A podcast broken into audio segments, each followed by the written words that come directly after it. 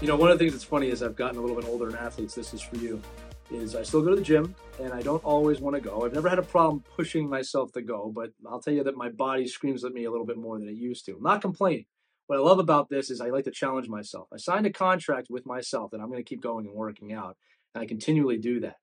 And what I want you to do is find those contracts that you need to sign with yourself on a daily basis, whether it's waking up early, going to gym, eating right, working hard at practice, whatever it is, and do not compromise the contract that you wrote with yourself for anything.